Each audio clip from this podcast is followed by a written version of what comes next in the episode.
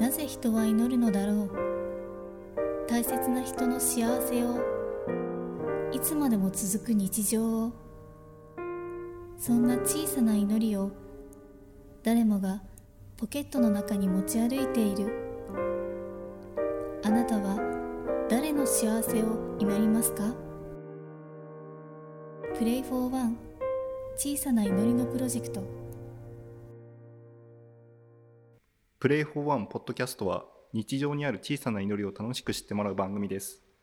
誰かを思う、それが祈ることへの入り口です。プレイフォーワンの山口がパーソナリティを務める第4回は第3回の雑談の流れとなります。引き続きゲストは全日本総裁業協同組合連合会会長石井時明さんと同じく専務理事松本裕樹さんにお越しいただいておりアルトマイスター代表星康則さんも加わってのお話となります。どうぞお聞きください。いや本当いやでそうですよね。もお話聞いてて思いましたけどやっぱり日頃のお付き合いが大事なんでしょうね。いやまあ事前相談はもちろんもうストレあーートにピンポイントだけどそれよりもそうです日頃何々葬儀社さんとの付き合い方とか、そのひ日頃信頼を受けるっていうのはまさにいきなり信頼なんか受けないですもんね、い生きて生きてるうちのこの関係性をどう構築してるかっていう変な話が今それ今までは電話待ってたんですよ。逆に。かかってきて依頼が来てで地域コミュニティの人から仕事が来たりとかするわけじゃないですか、それが大きく社会が変化してそういう人がいなくなったわけですよ。地域コミュニティ。最近のおせっかいな人そうおせっかいな人たちはもうほとんどまだまだあの言い方変ですけど各地域の地方のとこにはいらっしゃいます。組もまだ残ってますし組組織もですけどでそうするとどうやって葬儀社を選んでいくんだっていうのはそれこそ、ね、うちの女房がたまに言ってますけど、まあ、チャット GPT に相談してみようとかですねいやいやいやいやそうなるわねいやいやいやいやでもでもそうなると思いますそう本当にあの旗の葬儀っつったら、はいえー富士見西条にお願いしますって多分出てくるわけじゃないですか。ね、それだからそれはあ悪意を持ってやれば違う逆もできるわけですよ。でも多分そういう時代になってってしまうのは事実なのうで、だからやっぱまあ確かに怖いですよね、うん、だってね変な話どこでした？それこそ、ね、どっかが3か月間ぐらいやってみてですね、社内業務を全部うん。あのチャット GPT にして、無理やりやってみたみたいですよ、参加だからダメなとこもあったけど意外といけるねっていう結論らしいんですよ、うんうんうんその本社の機能の中、うんそうすると、まあ、うちなんかも事務部門もそうで、あまあ、うちも今度ちょっとやるんですけどああやるんですか。あうちもだから会議とか多いじゃないですか。あまさしくこういうもんこういうお話もそうです。よ会議とか講演とかを文字に起こしてうちはあまさしくこの機関誌作ってるじゃないですか、でこれ時間かけるの、まあ、人数も限りあるんで、まあ、も時間もったいないんです。よ、だからそういうシステムチャット GPT のシステムあるんでそれこそ IC で撮ったの流せば3分でもう全部起こしてくれるわけですよ、でそうすると時間かかんないじゃないですか、でだからそれをデータを、ね、印刷会社さんに渡して全部やってもらえるんで、っていう状況なわけですよ。だからそうするとさっきの提案書とかメールのやり取りもほとんどそれでやってるっていうわけですよ。いや本当にっていう人たちがお客様っていうかこう今後ご遺族になられる可能性があるのでね。やっぱ頭切り替えていかないと。逆にこう接点を持つっていうところのさっきお話した大切さを訴求していくってことになるんでしょうんそうですよね。人が集うっていうこと。本当に、うん。はい。人が集う、うん、いうん、素晴らしいそっちの価値の方を上げていくことになるんでしょうね。や本当そうですよ AI ねが進化するとな。に人間の存在そのものが問われる時代に入りますよね。いやあの本当ねねうんうん。どうどうなるんでしょう生き残るのはアナログだと思うんですけど。いやいやそう思いますよ。いやだから人があったりとかこう価値は上がったんですよ。うん。人がある価値そうそうなんは間違いない。上がったんだけども便利なものもできたってこと？です。そうですそうす。です、うん。知識とかそのそういうものだけだったら絶対そっちの方が強いですからねうん。そうそう時点をそ備えてるどう応用するかとうん、そうどういう応用するか。この間ビッグサイト行ったらそうでした。デジタル展示会見に行ったらもうすごいなと思いましたね、改めて。毎年行ってるんですけど今年の進化はちょっと異常なほどでしたね。ああだから事務的なものを全部流し込む。だからうちの業務じゃあ全部これまあいろんなものをこうこう、うん各社さんのそのものを使うと、うん。普通にいやできちゃいますね。うん。正直、だからジャッジはしなきゃいけないですね、うん。誰かが見て管理をしなきゃいけないですけど、だからそういうねその大きい会社さんなんか特にその人材ね、労働力の不足から管理のところとか、うんじゃあもうそうじゃなくてそっちの福利厚生的なものはそっちに力を入れていくっていうか、なるべくそっちを簡略化事務的なものをねその総務的なもの経理的な庶務的なもの全部簡略化して、うん。人の教育とかトレーニングの方に力を入れるっていうのはもう明確にデジタルのその展示会の中でも出てますよね。ああだから研修のうちなんかもサブスクサイトやってますけど、会それの一人一人のトレーニングうん。あるんですのもののそういう動画のものとかの仕組みとか,、うんうん介護の業界なんかもあその前の人が介護の業界行ったんですけど同じでしたね、うんもう社会がもう速すぎて あの速度が。そう早いんですよ。もう流されてきますねみんな。どうしても時代の流れに。ね。自分をしっかり持ってた方がいいよね。そう世の情報がそう。そういうふうに最後はアナログっていうか、うんそうそうそうそうそうそう全部そうだってさそうそう。その電電波にしても何にしてもシャットダウンしたら意味ないじゃないですか。最終的にはアナログだろうなっていうまあそうですね。最終的には。でやっぱりさっき言ったようにそのデジタルで便利なところは任せながらもやっぱり人にしかできないアナログの部分とかそういう気持ちの部分とかねそこら辺は絶対残らないし逆に際立つと思うんでそこをやスマホにっぱり全部できるって言ったってな、はい。スマホが全部電波シャットダウンしたらそれで終わるですね。水に入ったらもうおしまいだしまいだしそうそう。だからマスコミさんがすごくこうオンライン葬儀みたいなすごかったじゃないで。すかはいコロナ禍でじゃあどどこでやってるんだっていう話になるわけですよ。確確かに。かにはい。例えばご家族がうん例えば海外にいらっしゃるとかっていう場合はオンライン葬儀っていうことじゃなくても別に携帯でできますよね。それこそ動画でお送りした。まあある種それがオンラインっていうのはオンラインなんですよ。うんじゃあすごく大掛かりなものがどれだけ復旧したかというと、うん。そんなにないんですようん実際は実は。ね。でもなんかもうどの葬儀社さんもやってますっていう感じで、うん。私私どものところに取材来るわけですよ。でどこがやってますかっていう。すいません。あの1300社近くいますけど よくやってますっていうあの確かにご家族が遠方でとかどうしてもこうねあの入院されてるとかっていう状況でこうね画像をお送りしてっていうのはありますけど、はいもう全部の仕組みをそれでっていうのはないんですよね。っていういやそうですかそうは聞いてませんけどっていうんですけどどこで聞いたのかなと思いなが確らかにどこで聞いたんですかね。だからコロナ禍で結構それは多かったですよねあー。本当に。確かにうちのお客さんでもねあの自分で撮って送ってる人はいたよ、うんうん。あだからできないだから葬儀社さんやってくださいって言ってできないっていうのはダメなわけですよ。できるようにはしておかなきゃいけないですか。ら社員さん含めてこうねちょっと送りたいんだけどって言われたらまあうん。確かに。その環境は必要ですけどはいはい無理にやるねお金を取ってっていうそうそうだからその大々的に何かこう仕組みとしてっていうことでもないですよね。うん。あのコロナでねお通夜やって事前証拠っていうのが流行ったっていうかね、うん。あの今まで例えば6時からの通夜だとみんな6時に来たじゃないですか、はいはい。じゃなくて4時からあのお参りしてくださいっていう、うーん。分散型で。そうそう分なる散型ほどなるほど。感染しないように密密にならないように。っていうあー。それって一番いいかな、うん。それはもう通常に戻った中でもうん。やった方がいいなとう思うね、ん。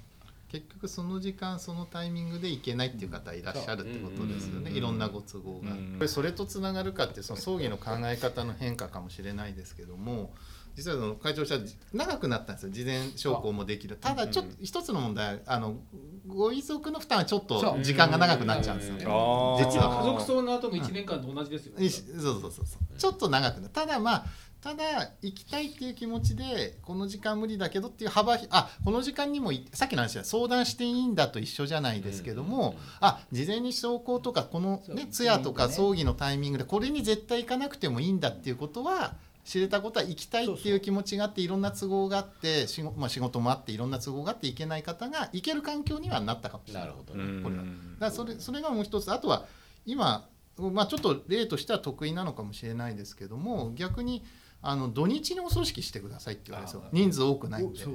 逆に。要するに今まで人数が多い時は逆にあの通常平日とかやっぱ亡くなって3日とかこうや、うん葬儀してたじゃないですか、うん。いや今10人ぐらいの家族とかみんな仕事もしてるし葬儀社さんでお預かりいただいて土日のどっちかで設定できないですか？って言われることは実はちょっと増えて増えてきてる。うん。実は。なるほど。そうすると確かにそうですね。他にこうその方が動きやすいっていうか、まあ、あの実際その集まりやすい。し弔意を示しやすいっていう環境があるので、むしろ葬儀社さんそこにしてもらえませんか？みたいなちょっと増えてきましたよね。なんか聞いてると全国そう的になんですね一日層も増えたけどね、うん。ああ一日そうい。や結局つ通夜も葬儀も一緒っていうことなんでしょ？だから要は来る人が一緒だから二日やる必要ないでしょっていう。でも今やっぱりお位牌もいらないっていう方も出てきててそれってやっぱりそだってういう骨もいらないっていう。うん。あ骨もいらないいやいっぱいいっぱいありますよ。へ JR のあれ多くなってますもんね毎じゃあまあ年ね電車もそうですけどでもかあのい遺族でいいたとしても葬儀社さん預かってくださいって言いますよ。え。下手したら行政にも言いますしはあ。うちは引き取りませんって。それってやっぱり生前の中なんでしょうかね。ああそれもあると思います。それもあると思います。迷惑かけられたと親とは思ってないとか言われる。となるほど。だから今親とこの関係がだからそうなるともう最後教育のとこ戻ってっちゃうんですよ。ねそうなんだ。いやそこ大事だよね。そうなんですよ。鶏が先か卵が先いやプレイワンってそういうとこも大事だと思ってるんですよ。むしろ多分そっちだと思いますけどね。うん。もはや引き取らないと言われるとだって30も40も預かってるんですよみんな。各社で。はあ。ででも突然なんかすごい遠い演者が出てきたりするんですよ。たまに根底としては祈りではあるんですけど、うん。やっぱりその地域の文化であったりでも今現状のその時代の流れであったり、そういうところも重要でそれでまあ前その結局祈りっていうのはやっぱり関係性っていうのが強いなっていうところで、うん。やっぱり人が人である以上そういう関係性、うん。その地域であったり大切な人であったり、まあその血縁関係っていう形のその関係の中で生まれるものだと思うんでそういうところでなんか今の状況っていうのを知ればすごく面白い話なので。た多分だから祈祈りっていうことで言えば皆さん自分のうん。ところの、えー現状の祈りしかないんですよ、うーん。だそのためには祈るし、うん。でもそのえっとなんていうのかな。そうじゃない祈りがあるってことをやっぱ知ってもらわないといけないんですかね。やっぱうそのねよく、うん。リタはそうですけど誰かのために祈るっていうことが自分のために祈るっていうことになるっていうこと。そうですね。だけどなんかこう、うん。なんかねあの自分にいいことあるから祈りましょうみたいなことだけ今うん。ちょっと進んでってるんだけど、うんそうその損か得かみたいなことじゃなくて、うんそね。の人に対する気持ちとか、うん。だからさっき言った通りあの人は意外と人に迷惑かけて生きてるけども ね。でも人の支えのもと生きてるって一面もあるじゃないですか、うんうん半分として、うん。誰かと必ず関わるわけですよ。そうですね。うん。でその関わりがあるからああの人ちょっとどうだろうとかって気を使うっていうか、まあ、ある種祈るというのは違うのかもしれないですけど、うんうんうん。気にかけるとか、うんうん大丈夫かなっていうのもある種祈りかもしれないそうでし、ですすねあの人元気にしてるかなとか心配するとかうんね、うん。まあ、そういうものとか思いやりを少しこううん。ちゃんとついたかなあそこまでとかそういうこう気遣い心遣いみたいなものが多分今変わってきてなんか少なくなってきていやうん。自分のためだけはそこはちゃんと良くなればいいねっていうことでうん。いやなんかみんなで一緒に良くなりましょうっていう感じが少し薄れてるかな。そんな余裕ないよっていうのかもしれないけども。まあでも確かに。うん。じゃあ言い方悪いですけど経済的に恵まれない国の人たちが皆さんそうなのかっていうとそうじゃないですよね。うん確かに確かに。うん。日本より、ね、日本が経済のその今大国じゃないって言われてるような状況であってもいうん。ま、未だにやっぱり一定の地位はあるわけじゃないですか、うん。そういう中で、えーやっぱりそこのところが失われてきてるんでしょうね。そうじゃない国でもやっぱり人に対するこういいたわりというか気遣いっていうのはんあると思いますしでも、うん。なくなったわけじゃないと思うんですよね。そうですね。うん。多分だからなんかこう表し方がちょっとね苦手になってきちゃってるのはあるかもともとそうじゃないですか、そういうのこんうねなんかわざとらしいみたいになってしまうところで、はい出さないしね。そうそうそうそう、うん。うんうん分かってほしいとか察してほしいみたいなそうですね。でもそれ難しい、難しいですね、なんか文化とコミュニケーションがあって、やっぱりそこが調和していい形の生活になってたんですけど、やっぱり今文化が消えてコミュニケーションがすごく特殊というか、うん。発達しすぎてなんかそのつながりが薄くなってしまって今みたいなその生活がちょっと崩れてというか、やっぱり今そういうなんですか、ね、相手を思う気持ちとかそういうのあるはずなんですけど、うん。なんかそれが表現しづらくなってるというか、便利すぎてっうん。ていうのもあるのかなってちょっと聞いてて思いましたね。でも海外の人が日本に来ればねうん、みんな優しいって言ってくれるし そうですね確かに、迷ってればちゃんと道も教えてくれるって言うし、うん、ね。落とし物すれば戻ってちゃんと戻ってくるし、確かに確かに。子子供変わってないのかもしれないですけどね実あは。あ。そっか。実は変わってなくて受け手側が本当に変わっちゃったというか、うん。なんか便利すぎてその普通の良さをやっぱり失いつつあるというか、理解するのができなくなってるというか、ね、こんだけ今海外から来てればねやっぱいいんでしょうやっぱり。そういうそうです安全性含めて、うん。うん。そうだね、まだま私だね。まだ。本当に平和ですよね。ん。うん。だからまあ本当平和っていうのは一まあね大事なことで平和のために祈るっていうこともありますし、うん。本当何のために祈るっていうのは様々と思うんですよね、うん。だから自分以外の祈るってことも少し考える機会は実はお葬式の中にはああ、そうだよね関わってるんですよね、うんうん。大切な方を亡くされた状態あ、うん。なんかこの人に関わってる人こんないっぱいいるんだって、うん。その人のために、ね、亡くなったということに対して弔いに対してのな中と行為として祈りましょうってことが葬儀なので、まあ、ここはすごく大大事だなっていうふうに思いますよね。なんかある意味自分のその誠意が現れるとこですよね。うん証拠にしても例えばお葬式行ってもねまあ一応は付き合いだから証拠だけして終わるけど、本当にその葬儀に立ち会って例えば度胸を聞く、うんまあ確かに眠い度胸もあるけどもで 出棺までこうお見送りするっていうあの一連の流れが確かに時間もあれもかかるし面倒くさいんだけどやっぱりそこで表す姿とか形ってやっぱ大事だなと思いますよね。うんうん多分すごく便利になったんですけど死がちょっと多分と遠くに昔は遠くにあるようで遠くじゃなかったんでしょうねうん身近に葬儀っていう場面で近かったので私も覚えてますけど祖母のあの棺持ったわけですよ。に。うんうんうん。ちあのうん。その小さい頃に、うん。で持った感覚はやっぱ覚えてますよね、うん。正直なところ。だからその感じ今棺持たないですもんね。ないね。えええも持つでしょでも最後。いや持たない時期いっぱいありますよ。あそうですかそれは逆にそれそれさえも葬儀社さんやってくださいって言われますよね。ええまあ。はやっちゃう方が多い。やっちゃうえ方が、本当ですか？あだら変な話ですよ。高齢の方では難しいじゃないですか。あまあもちろんでもほらまあ確かに独り身だったらあれだけど孫とかさやっぱりいたらこうみんな持ってき、だかだかららその葬儀社だけやったなんてあんま見たことないですよ。誰が最後にこうやる葬儀しか。結構多いですよもう。今多いですよね。呼ばないでしたとお孫さん。うん。下手したら。学校あるからとかいやそれは聞くけど。だからだから土日に向かうわけですよ。うん。なるほど逆に。だからそれはいい傾向なのかもしれないですね。うん。逆にいい傾向っつでっても学校も響きで休ませるけどね。いやこの間出た葬儀はなんか孫6人がなんかおじいちゃんに向けて作文読んでました。よでその中でさ「私もあいまた天国で会おうねバイバイ」とかっていうのもありましたけど、やっぱああいう家族葬的な形だけど、なんか、やっぱあれはいいよねその親族のこの、なんていうのメンチカツが好きだったから最後メンチカツ一緒に食べたかったです結構いとかねますよ、ねうん。そうお供えする人はそういう思いを私の葬儀者がもう少しこう、ね、ね頑張ってやらないといけないですね会長ね。どうですかね葬儀と祈りについてちょっとおひこ一言ずつお聞かせ願えますかねそうですねままずあの身近にこうね葬儀のことを感じるっていうことはすごく大事ですし、うん。まああのね、自分のために祈るっていうことでなくてやっぱ人のためにこう誰かのために祈るってことの大切さを、まああの私もそうですしみんなそれぞれが感じていただくことが、まあ、ある種お葬式のところにもつながってくるのかなって思いますんで、まあ、うんそういったことをあの業界としてもしっかりと発信をしながら取り組んでいきたいなとは思っております。はいありがとうございます。難しいな簡単でいいですよ。なんだっけ？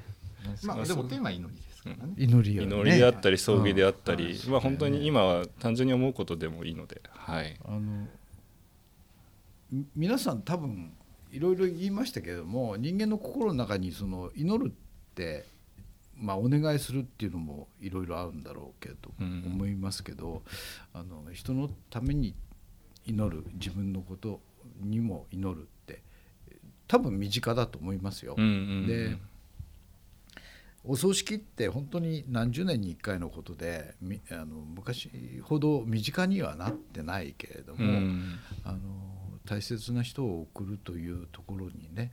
で、えー少しでもちょっと考える場面を持っていただいた方がいいかなとうんいうように思いますよね。そうですね。はい。はい、ありがとうございます。じゃあすみません。あの今日は第4回ということで。ありがとうございます。ありがとうございました。今回のゲストは全日本総裁業協同組合連合会会長石井時明さんと同じく専務理事松本裕樹さんそれとアルテマイスター代表星康則さんでした。パーソナリティはプレイフォーワンの山口でした。今回もお聞きいただきありがとうございました